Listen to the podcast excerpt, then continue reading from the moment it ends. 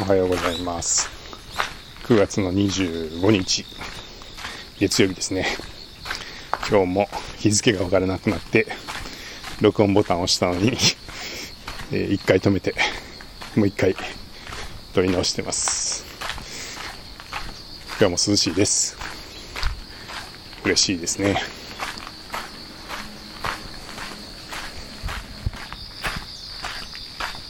えー、おとといの朝かな。にあの病院の予定とお客さんの予定がかぶってしまってどうにか調整をして両方の予定をこなすことができましたっていう話をしていましたがその時に来られたお客さんというのが土井隆さんっていうトレイルランナーで結構日本のトップクラスの、え日本を代表するトレイルランナーの方の来訪で、ポッドキャストを撮って、それから息吹の説明をするっていう用事がありましたっていう話をしていましたが、そのポッドキャストを昨日、息吹ステーションで公開してます。昨日じゃないか、一昨日か、土曜日ですね。その再生数が結構伸びてまして、さすが土井さんだなっていうのと、まあ、タイミングもトルデジアンという海外の大きな大会から帰ってこられた直後だったと思うんですけど、それのタイミングも良かったのかもしれないですが、尺がね、1時間以上になって、結局1時間10分ぐらいの長い尺のインタビューだったんですけど、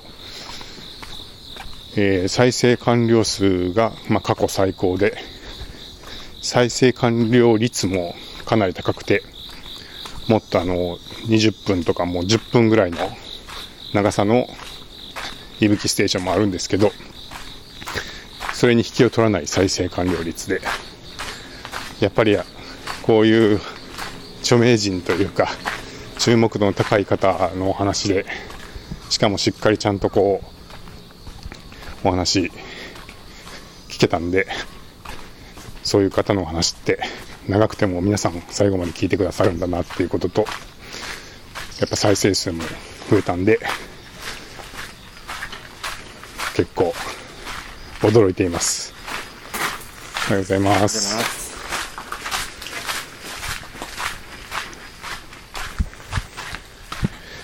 で、まあ、コンテンツとしては、またこれからもこういう魅力的なコンテンツを作っていきたいなっていうのがあるんですけど、ちょっとこの声日記的には楽屋裏的な話をしたいと思ってまして、収録環境ですね。えーゲストを呼んでオフラインでポッドキャストを撮るときの収録する部屋の環境を結構昔から試行錯誤していまして、えー一時実は初期の頃にアンノーンラジオを撮っていた部屋っていうのは結構環境が良くて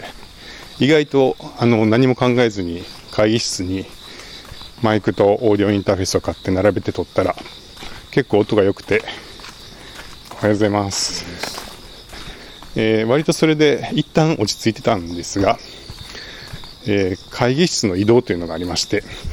そのシェアオフィスの中でもともと会議室だった部屋を使われる、えー方が、まあ、隣の部屋をですね、使われる方がいたので、会議室が移動になって、で、その新しい会議室に移動してからが、なかなか困難の始まりで、えーぼ特に男性の声ですかね、僕ぐらいの声の高さの声が、妙に壁から壁に響くと。まあ、部屋の中に入ってみて、別に録音もせずに、あーって声出してみたら、あの自分の声がちょっと部屋にビーンってこう、跳ね返ってるのがわかるような感じなので、もう明らかにまあその部屋の音響的に、えーちょっと男性の声ぐらいの高さの声が響きやすい部屋が会議室になって、で最初はそれ気づいてなかったんですけど、まあ部屋が変わってからどうもこう音質が満足できないなって思って、あれこれやってて、まあ、やっぱこれは壁のせいだなと思ってよく壁を見てみたら、そう、なんか、あれは人工的な素材のクロスが貼ってあって元の会議室の方は天然の土土なんですよ。ですがその移動後の部屋っていうのはなんかあれはビニールですかね。なんかこう要は全く穴とかが開いていない、えー、なんかクロスが入ってあってで多分多分そのクロスの相性が悪いんだと思うんですけど、まあ、やたら壁から音が入って入ってくると。であとはまあ会議室、まあ、あんまり部屋に物がないんですけど下にそのテーブルを置くためにビニールのなんかこう下敷きみたいなものを机の下に引いてて、まあ、それも多分結構跳ね返りがいいんだと思うんですけど、まあ、やたらとにかく帰ってくるんで困ったなと思って。で、まあ、吸音パネルをですね2枚ほど買ってでそれに向かって話せばだいぶマシっていうことで一旦落ち着きを見せたんですけどただこの吸音パネルって前もちょっと紹介しましたけど高さが180センチぐらい、まあ、2メートルぐらいか。で、えー、2つ折りになっててまあついたてみたいな感じで置けるやつを2枚あって、まあ、それをこう2個つなげてねこう L 字にして2個つなげてこうこのこの字にするっていうかカタカナのこの字にしておけば、えー、それに向かって2人同じ方向に向かって座れば、えー、声の反響をされて取れるんですけどその同じ方向に向かって座るって、まあ、やっぱり結構不自然で、やっぱりあの、2人で、えー、話す時って、もうちょっと顔が見たい、面と向かって話したいっていう感じになるんで、まあ以前に近藤淳さんと話した時に、なんかすごい仲のいいカップルみたいな感じで、不思議な雰囲気でした みたいなことを話してましたけど、やっぱりちょっとその配置よりも、もっとこう、顔が見える配置にしたいなっていう、えのと、あと今回のように、えゲストが来て3人で撮るってなってくると、全然音が切れないっていうことで、まあ、机にの3辺に座って、え、3人で座って、まあ、2人の、主に話す2人の後ろにこう、ついたてを置いたりとかして撮ってみたんですけど、やっぱりちょっと反響が残ってしまうっていうことで、こう、なかなか音質に満足できなくなってきて、いやー困ったなと。えー、せっかく、まあ、ゲストの方来ていただくのに、まあ、もっと綺麗に撮りたいなっていうことで、いろいろ試行錯誤していて、で、まあ、今回、試したのは、えー、元の会議室に戻るっていうね、えー、策に出てみました。元の会議室っていうのは今、どういう状態になっているかというと、えー、まあ、倉庫、倉庫というか物置みたいになってまして、え隣の部屋が、えその襖まで繋がっている部屋に別の会社さんが入居しているので、まずオフィスとして使われていて、そこがまあ、襖で繋がってるんで結構音が聞こえるんですよね。で、そこに、まあ、息吹の機材とかを今置いていて、えー、さらに、まあ、デスク、あの、ダイニングテーブルとかそういう会議室用の机とかもないんで、まあ、倉庫のような状態になってるんですけど、えー、そこにちゃぶ台を1個置いてそこで撮るっていう、で、ことをやってみました。で、まあ、せっかくね、あの、ゲストの方に来ていただくのに、まあ、ちょっと狭苦しい部屋で、しかも、えー、椅子もなくて、地べ地べたというか、まあ、畳の座敷に座ってもらって、あぐらをかいて、えー、機材が置いてある棚の隙間とか、隙間というか、まあ、棚の、まあ、いろいろ、物がごちゃごちゃ置いてある部屋の床に座ってもらって、まあ、若干こう狭い部屋でちゃぶ台を囲んで収録させてもらうっていうことで、まあ、お客様来ていただいたのになんかこんな狭苦しいところで申し訳ないなって感じなんですけど、えー、そこにさらにね、その吸音パネルを2枚持ち込んで、その元々の土土の壁と、えー、機材の棚とがあるところに吸音パネルも入れて、えー、ちゃぶ台を置いて、ちゃぶ台を囲んで話すっていう感じでしたが、音質が良くなりました。まあ、もう絵絵的に見たら、こんな部屋で撮ってるのみたいな感じだったんですけど、前の、その、まあ、もう少し片付いた、すっきりした会議室よりも、音質が良くてですね、まあ、やっぱり結局は音質がいい方がいいよなっていうのと、えー、あと意外と、その雑然とした部屋だったんですけど、まあなんか逆にちょっと打ち解けた雰囲気になったかなみたいなところもあって、ま、そのちゃぶ台であぐらをかいて座って喋ってるっていうのもあるのかもしれないですけど、なんか少しね、そのトップ選手の内面というか、まあ、悩みとか、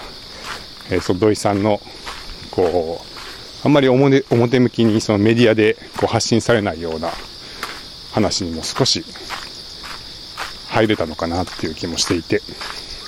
案外その、ちょっと砕けた感じっていうか、うん、なんかここ倉庫みたいな環境で撮ったのが、まあ、内容的には結構音質も良くて面白かったのかなって、そんな気もしてまして、まあ、ちょっと一個解決策を見つけたのかなっていう感じがしてます。いや、本当音は奥が深いですね。あのー、なかなか、うん、定まらないというか、いやそんなに簡単じゃないなって、目に見えないものなので、なんか音がどうやって響いてるのかとかって、なかなかいろいろやってみないとわかんなくて、奥が深いなって感じてます。ただ、あの、今回思ったのが、そのあんまり片付いている部屋じゃなくて、その物の機材がいっぱい置いてある棚が今回あるんですけど、そういう物の多い部屋って結構音を吸収してくれるのかもなって思って、まあ、吸音材をいろいろ入れるのもいいんですけど、そういうこういろんなものがガチャガチャ置いてある部屋とかも意外と音響的には良さそうなので、そういうのもちょっとありなんだなって思ってきて、まあちょっと今後のなんかうまくね、ポッドキャストの収録する部屋をもうちょっとちゃんと作るとか、えー、そういう機会があったら、まあ、すっきりした何もないガラーンとした部屋を作るより、例えばね、なんか本棚があって、ずらーっと本が並んでいる部屋を作るとか、なんかそういう感じのこう物がいろいろある部屋みたいなのを使って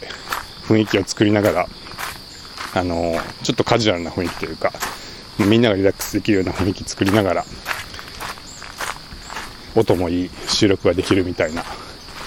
そういうのもありかもな、みたいなことを、えー、ちょっと考えたりしてます。いや、そもそもそんな、スタジオを作る部屋が、あの、スタジオを作る話が何か具体化しているっていうわけでは全然ないんですけど、まあ、妄想ですね。えー、何のこう音響の心配、音響的な心配も何もなく、自信を持って人を呼んで、えー、すごく楽しく話せる雰囲気が、えー、パッと作れて、えー、音響的な心配を一切なく、え話に集中できるような部屋が作れたらめっちゃいいのになっていうのは、まあ、ちょっとこれだけよく人との会話を取るようになって妄想はしたりしてます。なんかねそんな部屋があったら普通にちょっとねポッドキャスト撮りに行こうかとか誰かとちょっとおしゃべりしにそこで会おうかみたいなできたりしたらいいのになぁなんて思ったりするんですけどなかなかまあ部屋を作るってそんな簡単じゃないんでうんなんかいい方法ないかなってちょっと思ってるとこですけどえそういう妄想、気持ちはあります。誰か建物提供してくれないかな。なかなかそんなこと簡単にはいかないですよね。はい。そして、昨日は、えー、ちょっとコストコにまた行きまして、えー、普段だと、ちょっと前にも行ったばっかりで、えー、行くサイクルはもうちょっと長いんで、こんなにすぐに行くっていうことは少ないんですけどちょっと、まあ、コストコに行きたい用事があったので行きましていつもよりはちょっと買い物の量が少なく、えー、買い物してきました。でまあそんなに買う量が多くなかったっていうのが理由なわけでもないんですけど、えー、前回からちょっと気になっていた。前回1回ね思いとどまった Apple TV4K を買ってしまいました。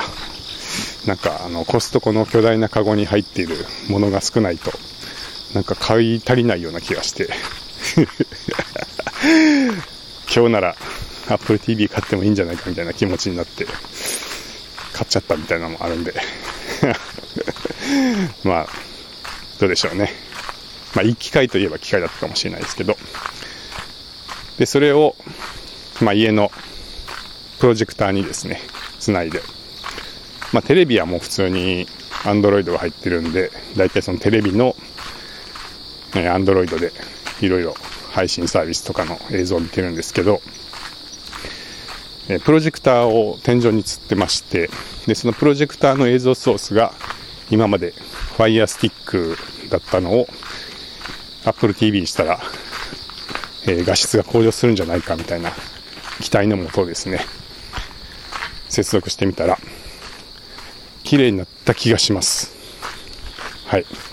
えー、結構綺麗になった気がして、まあ今までもそんなに、最近ちょっとその設定を見直して、かなり、あの、画質がこなれてきたので、割と見れるなってことで、よく夜にプロジェクターを使って映画とかドラマとか見てるんですけど、それがさらに、良くなった気がしまして、おおこれは当たりだったかなと。まあ、言っても値段もね、あの、1万8000円とかで買えるものなんで、そんな、なんか、ものすごい高価な、えー、製品じゃないですけれど、えー、それで、これだけ画質が良くなるんだったら、まあ、当たりかなということで、まあ、とりあえず最初の日の初日のインプレッションとしては満足してます。で、それで、まあ、何を見てるかっていう話なんですけど、最近ちょっと、あのーハマってるというか、まあ、よく楽しみにして見ているのは、えー、麻生家ですね。麻生家っていうのは、あの麻生家田野っていう、おはようございます。おはようございます。えー、ジェダイの騎士ですね。ジェダイの騎士って言ってわかるんかな。あの、ディズニープラスで配信サービスがあると思うんですけど、そのディズニープラスって、スター・ウォーズシリーズの映像作品がいっぱいあるんですよね。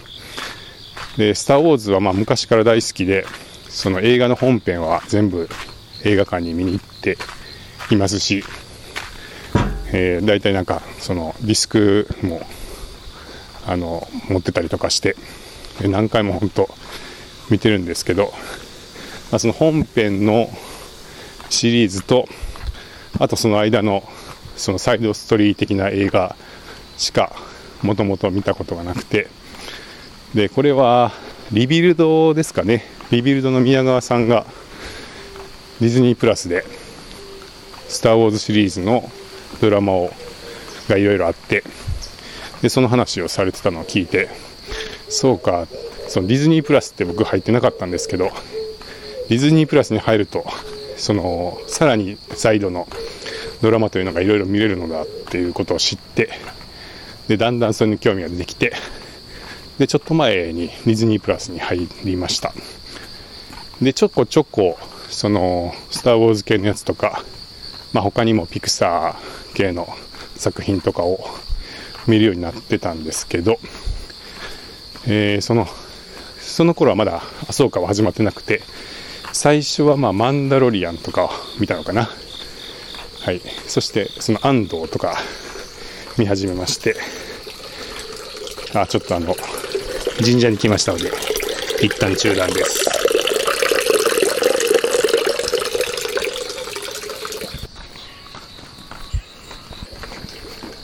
はい、神社タイム終わりです。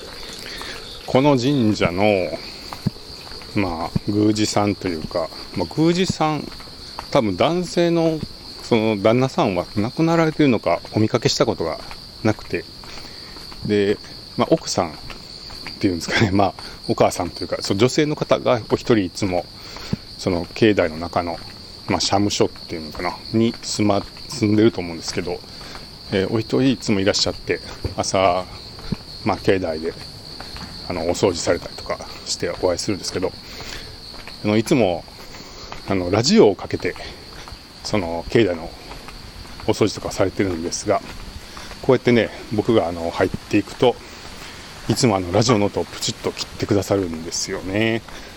でまあ僕がそのえー、まあ、参拝というかね2礼200 1礼こうしようとするとなんかその時はいつも静かにしてくださって、まあ、ちゃんとこうなんか自然に向き合えるように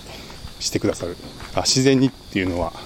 あの僕はあの神社にはなんか特にその神様に会いに来てますみたいな気持ちはあんまりなくて、まあ、どっちかっていうとあの山に会いに来てるというか自然と自然と向き合って挨拶に来てるみたいな気持ちで来てるんですけど割となんかちゃんとそういうところを配慮してくださって非常にありがたくて。でまさかね向こうがそんなラジオの音を止めてわざわざこちらに静かな環境を作ってくれてるのにこうやってこっちはベラベラ喋りながら 録音したまま境内に入るっていうことなわけにもいかないのでいつもあの境内の、えー、鳥居があるところその手水があって鳥居があるところで一旦録音を止めてで出てくるまでは静かに過ごすっていう感じでやってます。はい。そしてなんだっけ？あ、そうですね。えー、スター・ウォーズのドラマの話ですけど、そのなんか宮川さんがいろいろ紹介をしてたので、だんだん興味が出てきて、で、ディズニープラスに入って、まあ、ちょこちょこ見始めて、で、まあまあ、あのマンダロリアンとかはね、なんか面白くて、まあ割と見てたりとか、で、安藤はなんか、途中で今止まっちゃってるんですけど、もうなんかね、その、スター・ウォーズの本編の映画で、まあ、目まぐるしくこう戦いが進んでいくみたいな、えー、ストーリーが多いと思うんですけど、それに比べて、なんかかなりその宇宙の日常感っていうか。あの、特に安藤はそうですね、なんか、まあ、設定は宇宙なんですけど、普通になんかこう、まあ、街の中のドラマというか、あの、そういう感じもあって、まあ、それはそれで新鮮っていうかね、そりゃあの、ジェダイの騎士が宇宙の命運をかけて、こう、頂上決戦をしている裏で、えー、まあ、たくさんの宇宙人、宇宙人というか、たくさんのその銀河系のに住んでいる人々っていうのは、まあ、日常の生活をしているわけで、まあ、そこにもそりゃありとあらゆるドラマがあったんでしょうっていう、えー、ことだと思うんでまあいろんな設定でそういういろんな人の日常っていうのはもちろん描けると思うしそれがねやっぱり遠い昔遠いはるか昔銀河系の彼方っていうその設定自体がやっぱりちょっとこう面白いところがあるんで。でまあそういう宇宙の日常っていうのも、まあ、面白くはあるんですけどえー、とはいええー、今回の麻生家を見て、まあ、やっぱり僕はこういうの好きなんだなって思ってます。えー、麻生家っていうのは、まあ、まず本人がジェダイですし、えー、まあ、なんていうか、ちょっと、その他の宇宙の日常系の、まあ、若干ゆったりした、えー、作品に比べると、よりちょっと本編の作品に近いというか、そのジェダイの戦いみたいなものに近い内容になってまして、えー、あとはね、なんか、そのキャラクターも面白くて、こう出てくるキャラクターの、えー、まあ、人間もそうですし、そのよく宇宙人みたいなのが出てくるんですけど、えー、その辺もまあ新しいキャラとかいるんですが、結構可愛らしくて魅力的なキャラがいたりして、まあ、結構面白いかなっていう気がしてます。で、またね、なんか僕、なんかやっぱり、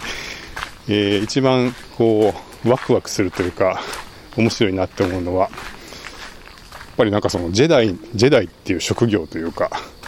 ジェダイさんってちょっと大変そうですけど、面白そうな職業ですね、みたいなのが昔からあって、なんでしょうね、あの、まあ別にそんなこう戦争がしたいとかそういうことじゃないし、あの、そんな人殺しとか戦争とかない方がいいとは思うんですけど、あの、今回の作品で言うと、まあ、味方側というか、まあ一応こう、主人公側のそのジェダイと、まあ、相手側の元ジェダイみたいな人がいてそれぞれ弟子がいるんですよね。でそのまあ一応敵っていうんかな、まあ、その相手側の元ジェダイの人とその弟子の、まあ、若い女性の人が、まあ、その役をやってるんですけどそのねなんか敵敵側、まあ、敵側と一応言おうか。そう敵側のその元弟子の人にああ弟子の人に、えー、そのごめんなさいなんか あのもっとちゃんと名前とか言った方がいいかもしれないですけどその、えー、まあ、弟子にまあ、いろんな星にこう行かせるわけですね。あの、お前はちょっとこの星に行って、えー、こいつがつけてこいみたいな こと言って、はい、わかりました、師匠みたいな感じで、えー、その星に行き、えー、任務を終えて、で帰ってくると。で、そしたら、よくやった、みたいな感じになって、で、次はこの星に行ってこい、みたいな感じで、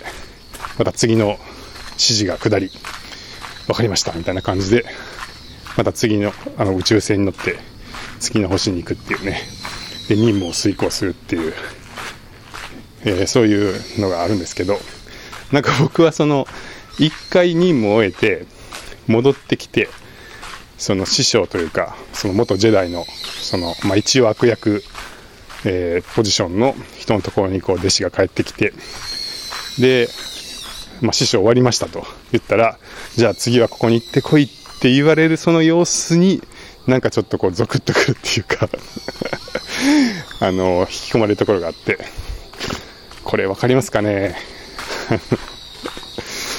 まあちょっと変なとこに反応してるなって自分でも思うんですけど、いやーなんか、ね、世界には、世界にはというか、宇宙にはこんな職業もあるのかみたいな、多分幼心に思った衝撃がそういうところだったのかなと思うんですけど、まあもちろんね、あの別に、えー、時代の騎士が実在しているわけではないですけど、こう、まず、この人たち家ないんだな、みたいなね。あの、毎日家があって、ただいまって帰ってきて、家族が待っていて、ご飯を食べて、みたいな、こう、生活って、なんとなくそういうものを僕はえー、想像するんですけど、そういうものがこの人たちはないんだなっていうね、えー、常に宇宙船で移動していて、常に戦っているというふうに描かれている、少なくとも。えー、まあもしかしたら家があって家族があったりするのかもしれないですが、まあ、パッと見た感じ全くそういうふうには見えない。で、なんかこう、それを全然、えー、不思議とも思わずに、えー、常にこう宇宙船で移動していて、で、しかもこう一個一個の任務が結構宇宙の命運をこう分けるような割と大事なことを常にやっていて、あの ね、そこで勝つか負けるかって常にま命がけの戦いをして帰ってくるわけですけど、その割になんか結構冷静というか、あの、これが普段の様子ですけど何かみたいな、なんかそういう 雰囲気っていうか、いやー、これ伝わるかな。言えてますかね、ちゃんとこの面白さ。あの、こんな職業あるの？っていうね。まあ、それはあの、別に悪役だけじゃなくて、ジェダイ側もそうなんですけど、ジェダイ側もね、一旦ジェダイの騎士になると、割とこう、宇宙の運命を背負いながら、常に戦いの場に、次から次へと出向いていって、はい、次はこちらね、はい、次はこちらね、みたいな感じで、戦い続けてるっていうご職業だと思うんですけど、いや、ほんとなんかご苦労様ですっていうのと なんかでもやっぱりあの、それ全部背負ってる感じ、えー、宇宙を背負いながら、えー、常に現場で戦ってる感じっていうかね、なんかそういうの、まあ、ちょっと幼心に多分昔こう憧れたんだと思うんですけど、改めて今回、まあ、もうね、あの、本編は完結しちゃってるんで、なんかそういう、こう、ワクワクするような新しい戦いみたいな映像が最近なかったんですけど、今回の麻生家で、ちょっとそういうのがまた見れて楽しいなって思って見てます。えー、まだ完結はしてなくて、こう毎週、あれは水曜日かな、かなんかにこう配信をしてるんで、結構その配信の更新を楽しみにし始めてる自分がいますでまあそういう映像をねあのやっぱりプロジェクターで部屋を暗くしてでっかいスクリーンで見ているとちょっと自分がねこう宇宙にいるような気持ちになってこれるっていう、えー、まあ、そういうところがやっぱりああいうのはなんか部屋を暗くしてでっかいスクリーンとかで見るとこう入り込んでいけるんでねやっぱ楽しいなって思ってて、まあ、そこの映像がちょっと綺麗になったのも嬉しいなっていう気持ちです。ということで、まあなんか今日は音質と画質の話をしてましたけども はい。ちょっとあのー、そうですね。秋の夜長にいい音といい映像を楽しみましょうみたいな感じかな。はい。では。